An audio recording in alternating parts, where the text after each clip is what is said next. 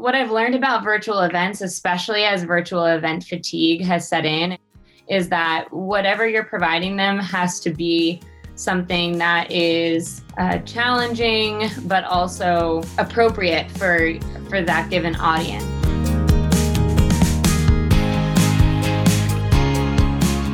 Welcome to the Channel Mastery Podcast.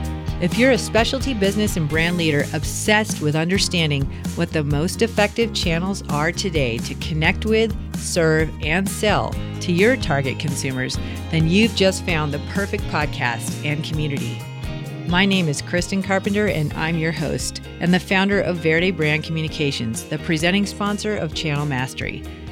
Verde created the Channel Mastery podcast to level the playing field for the specialty brands we serve. Every week on this show, we study how consumer preferences are changing and the evolving channels they like to use to engage with their favorite brands.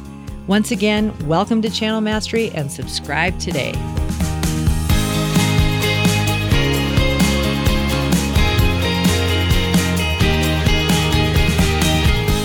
Hey, everybody, and welcome back to another episode of the Channel Mastery Podcast. I am very proud to introduce to you today my friend and one of Verde's esteemed clients, Michelle Duffy, who is the director of off road events and marketing for Lifetime. Welcome to the show.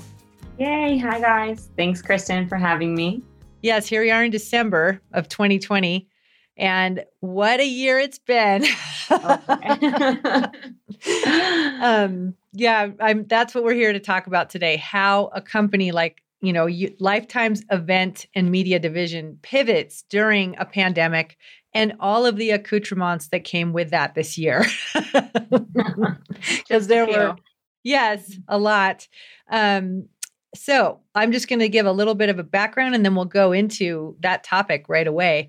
Um, so I'm not sure if everybody listening here knows that Lifetime, the wellness pioneer that operates luxury athletic resorts and health clubs, is the company behind such iconic dirt events as Leadville and um, Unbound, formerly known as Dirty Kanza, The Big Sugar. Um, so many. I know I'm only mentioning the bike right now. Forgive me, but Michelle's, you know, understands that that's kind of where personally my heart is, especially with Leadville. But what I wanted to share, why I wanted to have Michelle on the show today, is what the Lifetime team has done. They are a small and mighty team with a huge heart and a huge commitment to their amateur athletes. And I can attest from firsthand experience this the events that they put on are life changing because of the community and because of what they call forth out of you to do as part of that community and it stays with you the rest of your life and Michelle, you and your team really understood that on such a cellular level going into this and realized that you had to do lots of things and really try some things and see what worked and what didn't but you you stayed in action to try and be of service to this community which is what i think is so amazing about what you and the team have done this year. And i just first want to commend you for that because i know it hasn't been easy. Um, but i also think you as a you know our leader ha- it's been really amazing to watch you not only pivot with new ideas and and test and learn along the way but the way that you and the more corporate lifetime team have worked together to remain nimble probably more nimble than you ever have been before i would imagine during such a time like this. And so i just wanted to to have you talk a little bit about what it was like for you and the team to realize that your events were not going to be the gathering place and the place where you serve your amateur athletes in 2020 and, and kind of what went through your head when you realized that. And i guess back in the early part of the year like where were you with all of that yeah and I, I actually remember where i physically was the first time that we had to make a decision like that and i was down at at mid south um, when that was mid march and everything was coming to its peak at that point. Things were getting real. Uh, towns and cities around the country were starting to lock down and we we first had a camp upcoming uh, the dk training camp which was now known as un- the unbound gravel training camp and just evaluating the climate and thinking about having to cancel an event is not something that we do i mean we've had events in leadville through hailstorms the size of tennis balls and um, sat on the edge of our seats while there's been fires going on through Colorado, but they haven't impacted our courses. So to then think about having to cancel an event, albeit just a training camp to begin with, was still something that that's not what we we produce events. We um, and and having to cancel that first event, it felt isolated. Like it felt like this is early on. We have to make this this decision early on, and the rest of the year is still ours for the taking. And that transition from like a first cancellation and a hopeful remainder of the season to a few postponements, um, which still that felt so far in but we were we were simply postponing because surely this thing would be gone by september. So to push a may june event back to september felt okay. Um, but then it turned into canceling not one not two. I think i have 19 events in my portfolio and uh, we canceled all of those throughout the year. And what what felt so off or or wrong for us for me was emotionally yes these are running races or cycling events but we're creating life-changing experiences and always like whatever we're doing is contributing positively whether that person holds on to the event experience it's just another like notch in the belt for them or it's something that changes their life for the entirety of their life we're always providing something euphoric, joy, a point on the calendar that you, your family, your loved ones, your coworkers know you're trending towards. And to then cancel that was, it's not just like you're closing a store down for a short time and you're not able to go get your groceries at the store you're used to going to or go get your drink at the bar you're going to. This is like, we're dream makers and we became dream breakers and that was really hard for us because it's so foreign to crush people. And yeah. usually our courses are what's crushing people but not the the ability to have the event. Right. so that was emotional i think for the whole team and for our communities. Absolutely. And and you just summed it up so perfectly so Michelle has a great background in digital marketing and I think that you and your team have gotten so close to your athletes and you have been at these events and trained for them yourself. Like you know your audience backwards and forwards. Would you say that that's one of the reasons why this was so heavy and so tough for you to accept? Definitely and i think even b- beyond me the rest of the team like as it goes through our team ranks like each team member is so ingrained in what we do. Um, we're always, it's always preached to us that we're creating life changing experiences. And it's, we don't take that to just like simply what it is on paper. It's like, it's life changing because we're immersing ourselves with these athletes uh, on social media. I mean, the digital platforms are huge for us. Like, we've built relationships with these athletes, got to know our consumers because of the engagement that we have with them digitally and then it translates on site. So just knowing how um, important these events are to them is what made it harder more more so than us. And obviously we went through like many organizations internal changes and we had to furlough staff. And even our staff that was on furlough like having day-to-day conversations with them who also were like how are we doing? How are the athletes doing? What's the plan? It was never about an individual staff member. It was always about the community which mm-hmm. says a lot. I think it's why our events are as amazing as they are. I totally agree. And as you know one of your lieutenants right i feel like i love the two pronged approach that we have where we focus on the actual physical community and the race community and part of that is sometimes a great founder story, but really it's the physical community. So let's talk about that with um, the virtual camp that you and your team stood up in an incredible record time. Mm-hmm. And you had really great turnout and participation. And let's talk about like kind of the emotional connection that you had with your with your folks back for that DK gravel camp in April. Yeah, and actually the Verde team helped us pull that off as quickly as we did as well. And when we when we canceled our our camp, again, it was the first cancellation we were making of the year. Virtual races hadn't really taken off, and um, anything that was virtual was seemed to be pretty well engaged with. And we only had the capacity for around 60 athletes at our training camp. And yes, we had to cancel it, but then turn the conversation of how well how can can we engage with those athletes and not just those athletes, but more. I mean, we have thousands of athletes that are registered for formerly DK and they're everyone's looking for something to latch onto. Our partners are looking for a way to activate and by eliminating camp we removed that, but maybe we can provide them something greater. So we worked on creating this virtual camp where instead of impacting 60 people, we impacted over 500 who were engaging with video content, um, just different types of programming, getting to know our sponsors, get redeeming sponsor content, and also getting to know the community. Many have never had the opportunity to experience Emporia, Kansas before, and this would be their first opportunity to do that. And we took them around town. We had welcome videos from local business owners and the the spirit of what makes Unbound DK as special as it is really shown through there.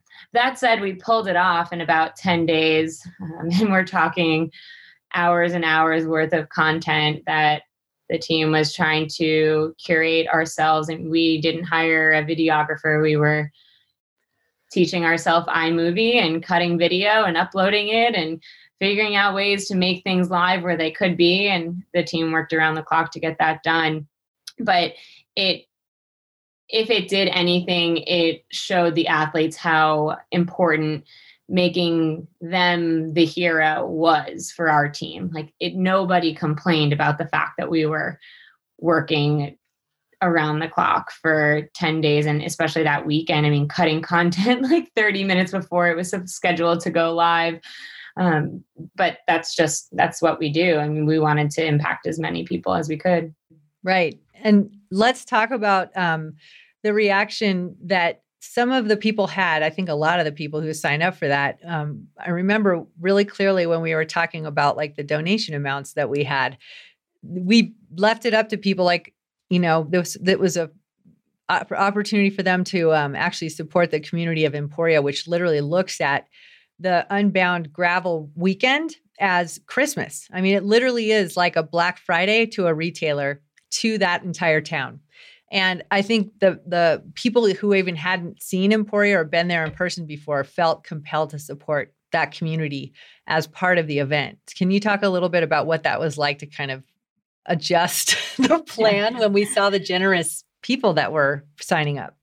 Yeah, and we had made it pretty low cost, but um, all the proceeds to go back to Emporia. And then we started to see the consumers were just opting to donate and they at the start we had set the donation amounts at something like 5 10 or 20 and everyone was going on like the highest end so we changed the donation amounts and folks were turning around and donating an additional like $50 $100 to impact the community and that makes a difference we heard from so many people how emporia has changed their life and they were happy to provide something. We heard from people that had never been to Emporia, but were so looking forward to being here.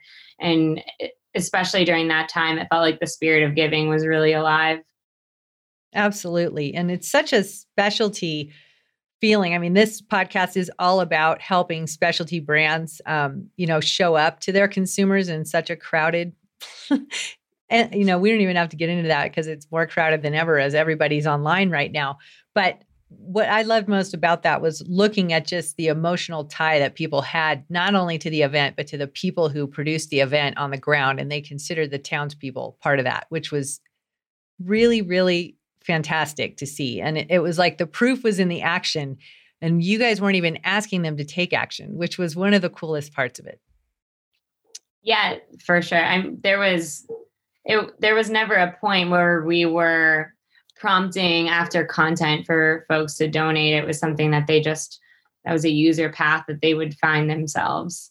Yep. And that's such a cool way to learn about people. You also learned a lot about the type of content that your campers and people in that community of, of gravel enthusiasts were looking for. So, what were some of the um, some of the programs that you provided in that virtual weekend that you were surprised uh, in terms of the content consumption around it? Yeah, we had plenty of um, like mechanics sessions that performed really well, or um, how to apply sealant to your tire. And like those, I think we expected them to perform so well. But again, not for to sound redundant, but back to the community, the pieces of content that got the most engagement, that got the most commentary, were those where we were talking about what the event means to us as staff or um, featuring local businesses. And we just saw so many comments coming in of like, I've been there, I love that coffee shop, or uh-huh. um, this this video made me cry. And that was way beyond any other content that we provided folks. And there was a lot of educational content and don't get me wrong it was absorbed. It especially when we provided um, course content. So another thing that we did do uh, it probably was one of the better performing pieces is each morning of camp we would release an hour and a half to two hours worth of course footage that we had went out um, in a in a truck as well as a dirt bike and recorded the whole course. And you know, we couldn't pull off a, a Zwift integration in 10 days, but what we could do is provide people with course footage that while they were riding their indoor trainer, knowing that at that time, most folks, A, because of weather, and B, because of COVID, were stuck inside. Um, I think earlier on in COVID, people, you know, we were discouraged to even work out outside. So we provided an hour and a half to two hours worth of course footage that people were just putting up on their computer screens and doing their workout too and getting to experience the Flint Hills in a more virtual way. Um, and that was really well absorbed as well. That was awesome. I participated in that too because I haven't done the event yet, but I'm really excited to, hopefully in 2021. Um, let's move on to talk about the Leadville 100,000 foot challenge. Can you tell the awesome Channel Mastery audience what that is the pivot and kind of what you were surprised about and proud of with that. There's so much. Yeah. There. And I think this is probably um, a pivot that we're most proud of from this past year. We have traditionally had the Leadville Trail 100 run and Leadville Trail 100 mountain bike race. And we knew that we were canceling that season and we wanted to come out with uh, something that felt applicable, some, what I've learned about virtual events, especially as virtual event fatigue has set in, and we're seeing a surplus of virtual events and a probably a decrease in virtual event participants, is that whatever you're providing them has to be something that is uh, challenging, but also appropriate for for that given audience. And a uniqueness of Leadville is like it's not easy to complete an event there, whether that's the heavy half, like the heavy half in the trail marathon, or have often been ranked in the top 10 hardest halves or fulls in the world, uh, or it's the Leadville Trail 100 run that has less than a 50% finisher rate some years. Like, they're not challenging, but they're doable. So we knew that whatever challenge we wanted to put out there didn't need to be so like literally the Leadville Trail 100. It just needed to be something that was challenging, engaging, but totally doable. Mm-hmm. And it, it, was kind of obvious for us, which is just like, let's make it the Leadville 100,000. And um, Leadville is also known for its climbing. So climb 100,000 feet and you get the belt buckle, which you would get a belt buckle if you crossed the finish line of a, one of our 100 mile races.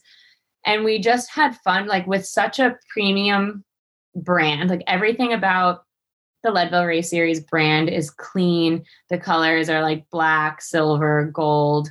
The swag you get is gold and bronze and silver plated. Like it is a premium clean brand. The fonts everything and we took our logo and essentially like made it look like we sharpied in a comma zero zero zero for 100,000 and we're like this is our opportunity to still be Leadville but to have fun because everyone is missing Leadville but needs something fun to engage with at home.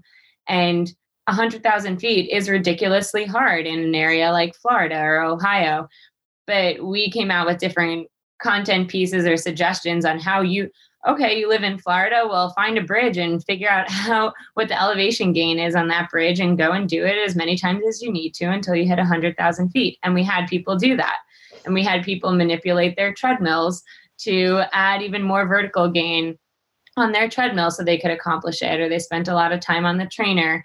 Um, we also launched a, a, relay option which was really successful um, particularly for families. So children haven't been able to participate in our events um, but they could do this challenge with their mom and we saw mom and son dad and daughter uh, going out and riding or hiking it kind of became a big hiking challenge for folks to get their elevation gain in. And then the most amazing part of it all was we pledged to donate 100% of the proceeds back to the Lifetime Foundation, um, which the Lifetime Foundation's focus is on eliminating the harmful seven ingredients in food and in school food uh, programs. And we were in the final stages of solidifying our relationship with the Lake County School District in Leadville and we knew we needed to raise a certain amount of money so that like that would just be taken care of and we raised something like $150,000 which completely funds the program for the next few years to get it up and running. And we we really did not expect to raise anything near that. We didn't expect our registration numbers to be as high as they were.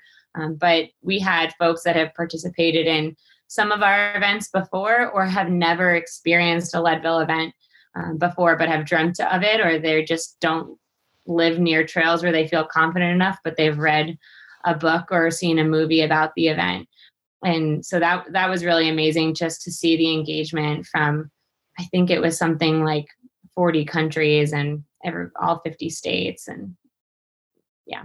That's amazing. I mean, it is just such a special place and it really does call you to be able to become your best like in a way you never thought you could before and that's mostly because of all of the people that are in it to win it with you yeah and and again like that is why that that this challenge was so special um, because we didn't just say okay, we're canceling this event. And in lieu of missing this 26 mile race, you're going to do 26 miles virtually in your home. It's like, let's scrap the distances thing. Let's scrap what everyone's expecting a virtual race to be. This is not a virtual race. This is a challenge because Leadville is a challenge.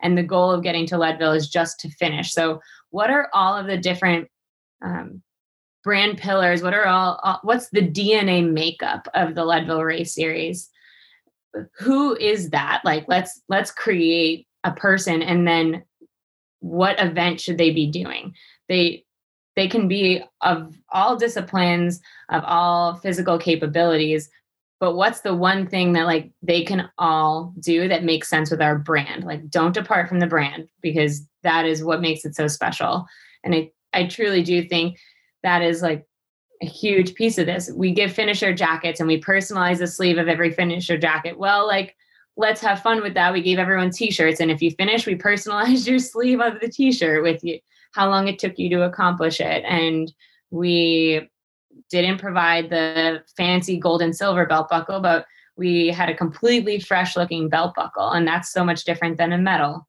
or drinkware. Yep. yeah. Special, and it's Leadville. Yep. Totally.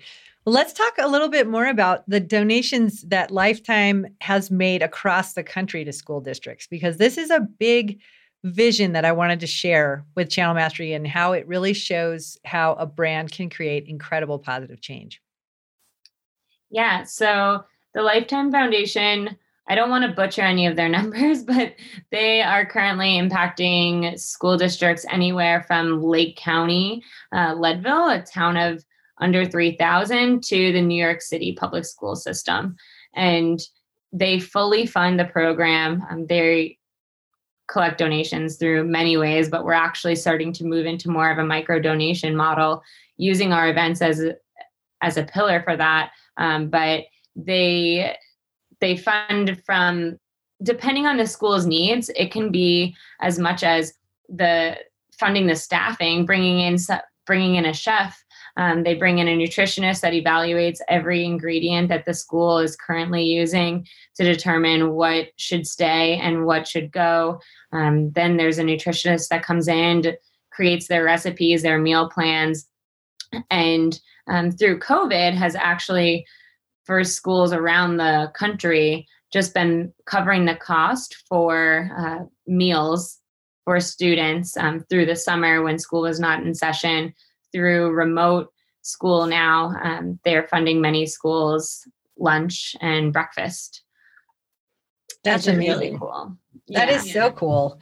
Um, especially also knowing just how busy parents are. I mean, yeah. let alone obviously the families in need, but there are plenty of families out there with both parents working or a single parent working multiple jobs who are working from home and it's just it's it's incredible what you're doing. It's it's really really amazing. Um, and the numbers that we have is an astounding $320,000 was raised by over 4,000 athletes across the nation for the Lifetime Foundation to donate to school food programs in 2020. Yeah. And I mean, back to pivoting, when we provided our donation, our deferral options for athletes, donating your entry fee to the Lifetime Foundation was an option for them. And that's where that $320,000 number comes from. So, athletes, rather than taking a refund or a deferral into the following year, opted to donate their entry fee. And all of the, based on the event, all of the donations um, stayed within that community. So all of the donations from Leadville were donated back into Leadville, or all the donations from Emporia or Miami or New York City or Chicago stayed within their given community. That's amazing. Into the school system. Yeah. So let's switch gears as we work to wrap up the show here today, because I was curious to hear. We had a, quite a huge curveball thrown at us, as did a lot of companies um, and brands in 2020 around diversity, equity, and inclusion with the Dirty Kanza name change to Unbound, which everybody hear me, like if that alone was what 2020 was in terms of like the difficulty and challenge for this team, it would have been a lot. But to have to manage that on top of everything else that they were doing, it was literally an an endurance effort like none other. I've never seen anything like it. Talk to us about where we are with that now because it's behind us and here we are heading into the new I just got my Unbound Gravel magazine. I'm like saving it to look at tonight. I'm super excited. Um, but talk to us about like where we are with that. Sure. Um, yeah, we our name formerly was Dirty Kanza and um, it was originally intended to be simply um, dirty to represent what happened to you when you rode the roads in the Flint Hills of Kansas, and Kanza because this is known as the Kanza Prairie, um, previously uh, inhabited by the Kaw Nation, um, who goes by Kanza. Also important to note that the state name Kansas evolves from the word Kanza, and um, that that was what the name was intended to be. But if you look at the name from another angle, um, Kanza representing the people associated with the word dirty, um, it has it was raised to us that it was derogatory, and I mean we fully agree. It had been raised a couple of times, and I think the team was finally at a point of being ready to make that change and doing it in the right way. And you know, uh, 2020 happened and we were definitely came under fire, um, understandably so. And the team committed to a rebrand back in June. And uh, we went through that exercise for a few months. And I know that June to November can seem like a lot of months, but actually, for a big rebrand like that, it's a pretty um, condensed timeline to get everything switched over from new name, new brand, new feel, new website. I'm we're we're marketers. We understand everything that goes into a rebrand, and um, we officially launched our new brand maybe four weeks ago now um, to Unbound Gravel, and um, we have an amazing logo and some really cool colors that really represent the the Flint Hills. But Unbound um, while it doesn't necessarily feel as obvious to the region as a name like Kanza, um, it's if if you've been here and you've experienced riding here, you've experienced this event, it's really has more of a transcendent um, representation of the area. I mean, it's supposed to represent the feeling that people feel out there. Like these roads, these the prairie, it, it feels limitless, um, and you're kind of stepping away from all of reality when you're out there riding 50, 100, 200, 350 miles of Flint Hills gravel. Um, it's also it's pretty unforgiving out there, and um, yeah, so we're excited. No, no rebrand is easy. You know, I, I've joked like, how do you rebrand Pepsi or how do you rebrand um, Nike? Like, uh, and while I understand we are not Pepsi or Nike, we are in our space. Yes, so that's really important. so right. Yeah. Yes.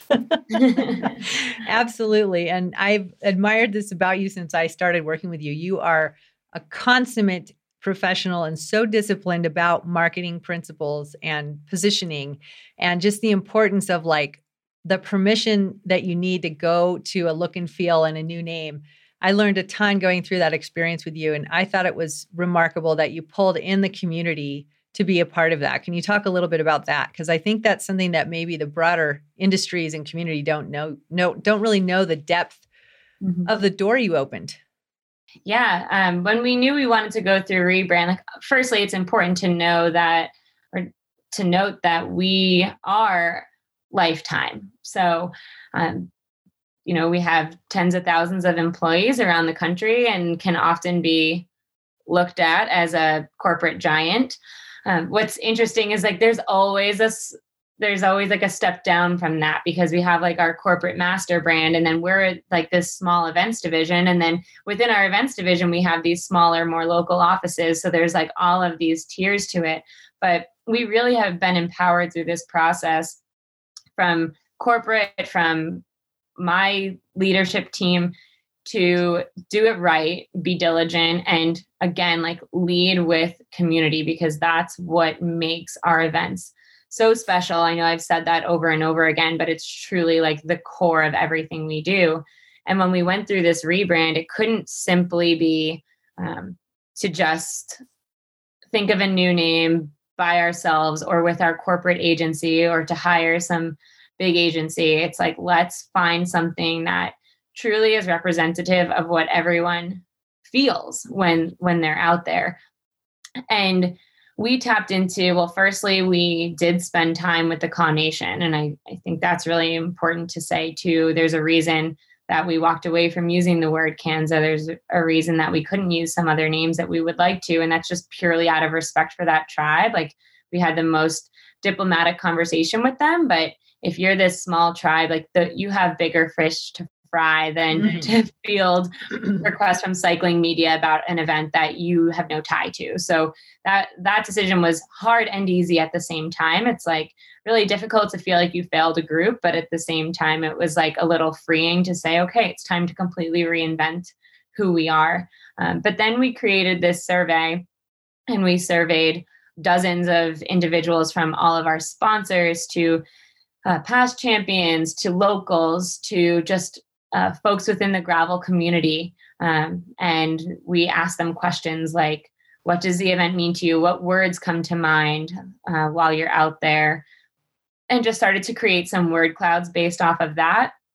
And then we created a task force that included um, marketing professionals like Kristen, um, some cyclists, like both pro and amateur, local business owners within Emporia because our community, again, is not just the Emporia community, but it's not just the gravel cycling community either. It's it's um, it's both. And mm-hmm. then we had a few marketers on there as well, and we met, I believe, four times to go through different names and the colors of the logo and the direction that we were heading there. And you know that process is never going to be perfect. Once you put a lot of cooks in the kitchen, you're asking for opinions. And we definitely received opinions. I, I'm not going to say that every single person on that task force felt like we ended up with the name that they loved the most. But at the same time, it felt it, it was definitely atypical to go through a rebrand and to hear that feedback so raw because that's we saw all of these glimpses that's why I think it was easy when we launched the rebrand and we saw really positive feedback and really negative feedback. And truly, like our our skin was thick at that point. And yes. because we had a focus group the whole time that like wasn't we didn't want them to hold back. It's like tell us what you think. Yeah. And and so we we had heard all of these different angles already. And that's what helped us get to where we got to and also helped us to be equipped for the varying feedback we were about to receive it's going to be very exciting to see in 2021 and beyond just how the start lines evolve and I know Lifetime has a huge commitment to that as well. Can you speak to that a little bit before I ask you the final question about Big Sugar? Yeah, um, we have well, firstly li- Lifetime pledged 100 grand towards to get us started on our DEI initiatives across our full event portfolio, which does include other events um, than my own, such as the New York City Triathlon or the Miami Marathon. And we have taken a few um, early action items there. Um, firstly, I, I, don't think that I've seen other um, event organizations do this yet, but just to get a baseline understanding of who our audience is, we have baked um, questions that match the US Census questions into our registration. They're completely optional for people to answer, but just addressing um, sexuality, gender, identification, and race because we can't see if we are evolving as a brand unless we better understand who we currently are speaking to. Mm-hmm. So that's kind of a longer term thing, um, but we need a benchmark. So we're laying the groundwork there. Um, we've also added a non binary category to our events. Um, so that is a big deal. Um, it's a really big deal. Yeah, we're, I mean, it's time for that. So that has been added. And then we um, have also actually, um, I'm not sure when this episode's dropping, but as of today, we have committed to a, a partnership with Major Taylor uh, Cycling Association where we're providing them with entries and expo space um, at Unbound Gravel. Um, and we're working on what we're doing for some of our other events. Uh, but it's an African American cycling group. Um, we'll be primarily partnering with the Kansas City chapter and the Midwest uh, surrounding states. And um, they'll be bringing a whole cohort out to the event, and we'll have some training rides with them to sh- introduce the Flint Hills and some of the harder course um, sections. But they'll be coming out and participating in our event for the first time. I think they're having a special jersey made and everything. So we're really excited about that. And then one of the most exciting things um, for me is we've been working on this for a few months, but next year we will be launching a three part uh, virtual women's retreat that will take place in March, in May, and in July, uh, where we'll be addressing hot topics for women, um, anything from getting more comfortable uh, bike packing or uh, backpacking to training at night on your own or running through menopause or menstrual cramps. And so just like addressing the outdoor um, the outdoor industry as a whole in order to make women feel more comfortable uh, transitioning from road to off road or simply like how to find a training group for them even if that is on the road and and um, we're really excited about that. We'll also be having a couple of panels that feature influencers who have done a good job of using the digital space to build community and um, as a resource we want to we want to provide an area that's a resource for other women that are trying to create community within their local region or their niche sport. So we're we're really excited about that. We'll have three um, three different sessions next year that's huge. So, and next year is kind of where I wanted to wrap up. So, you and the team just went down to Bentonville and Northwest Arkansas. And basically, during the race weekend, you went down there um, to capture content and just to be on the ground. And I have been hearing and seeing such incredible demand from endurance athletes of all ilks, just wanting to get back into the swing and have something to train for and to really, really tap into their people again, right? Their community. And yeah. you're broadening that community, which I love so much because that's what makes it new again for all of us. But I also just want to kind of can you talk about the energy that you felt on the ground there, even though, you know, maybe it wasn't ideal weather? you made the pilgrimage I think so many of us wanted to end our season with down there.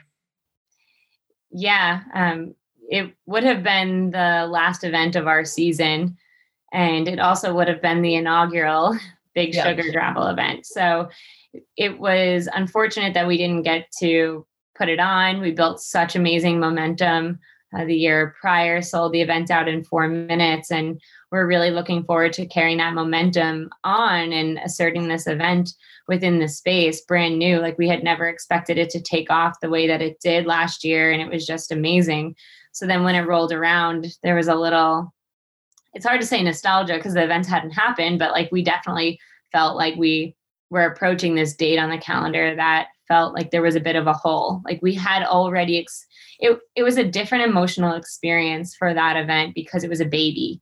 Um, yeah. and i i kept saying like okay, the the activations that we do for DK or Unbound or Leadville is different than Big Sugar because Big Sugar doesn't have a reputation. There's no groundwork laid for it yet, apart from what we we're able to like we created this facade of an event that didn't happen and it, it was so successful that it sold the event out. But there was no one going home to their community to say this event was so amazing. So what happens? Like what happens two two years from now? Because the event still will not have happened and we're creating this like imaginary hype behind something.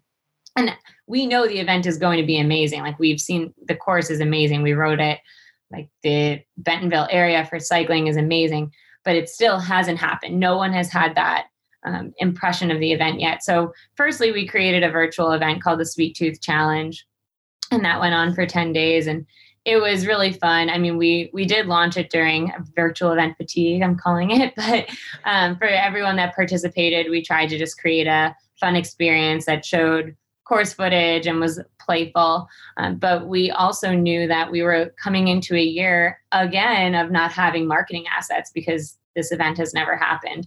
So between feeling like we had this hole and knowing that we needed some marketing assets, the team just decided like we all were very like safe ahead of time that we came together um, in Bentonville and rode the course and there were COVID friendly group rides that were going on and we got onto the course and took some photography and videography and the feedback that we just kept hearing like how hard this course was or um, how beautiful it was or how different it was i think it fulfilled something for all of us because it was like we're now at the point where we're starting to plan for 2021. Like we know that we're going to figure out ways to have events. We've all been figuring out ways, like in the most safe capacity, to start living our lives, to start training. And we need events. The event yeah. industry needs events next year. So that's a task. It's not going to be there's no turnkey answer because every community is different community officials are different but going down experiencing the big sugar weekend just ourselves was uh, like that spark that we needed to say like okay it's planning time now. Yes we've collected these assets but we have this fire under us because we need to figure out how we're going to do this. How are we going to how many athletes can we have on this course realistically now that we've rode the whole thing? And how are we going to it, it, was like the fire that sparked even let's launch deferral registration for leadville and unbound. And like that that momentum we've carried through really well into our work so without a doubt it was a really strong decision for us. Oh yeah. Down there. I did that challenge and i have to say it was really cool to get my box of swag and prizes in the mail um, just because i actually did complete the challenge. And yeah.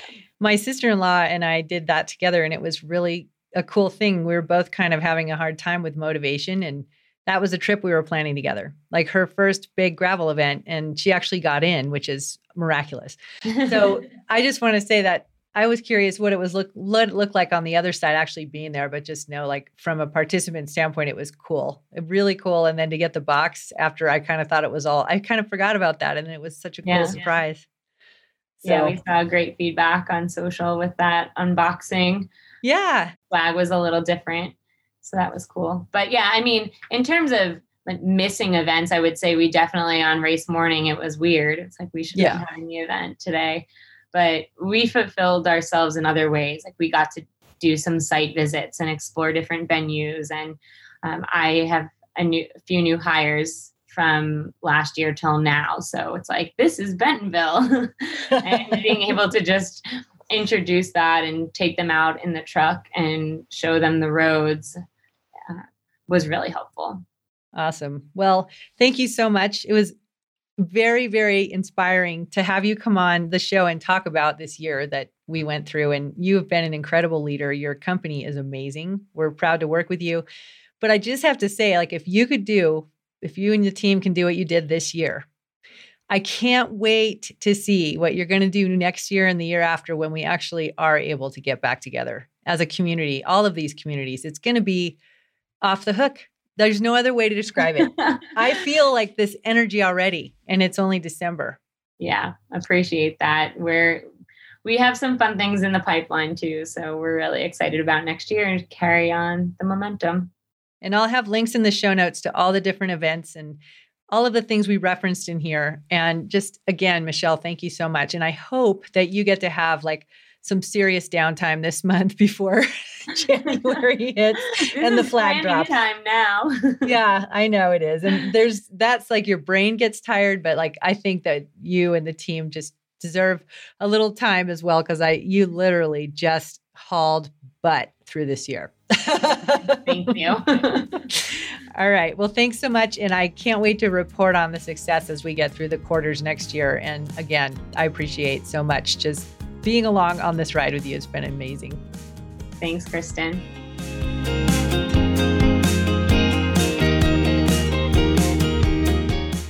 Thank you so much for listening to the show today. If you're finding value in the Channel Mastery podcast, and I certainly hope you are, I'd love to ask that you subscribe to the show on your favorite podcast platform, as well as rate and review the show on iTunes. Doing so helps more people discover the content, more specialty business and brand leaders can be helped by the incredible resources we're offering every week on the show. I also would like to invite you to join our community at channelmastery.com or verdepr.com. Sign up with your email and you'll receive special resources and content created just for friends of the podcast. You'll also receive advance notice of new channel mastery trainings and offerings Thanks for listening and see you next week.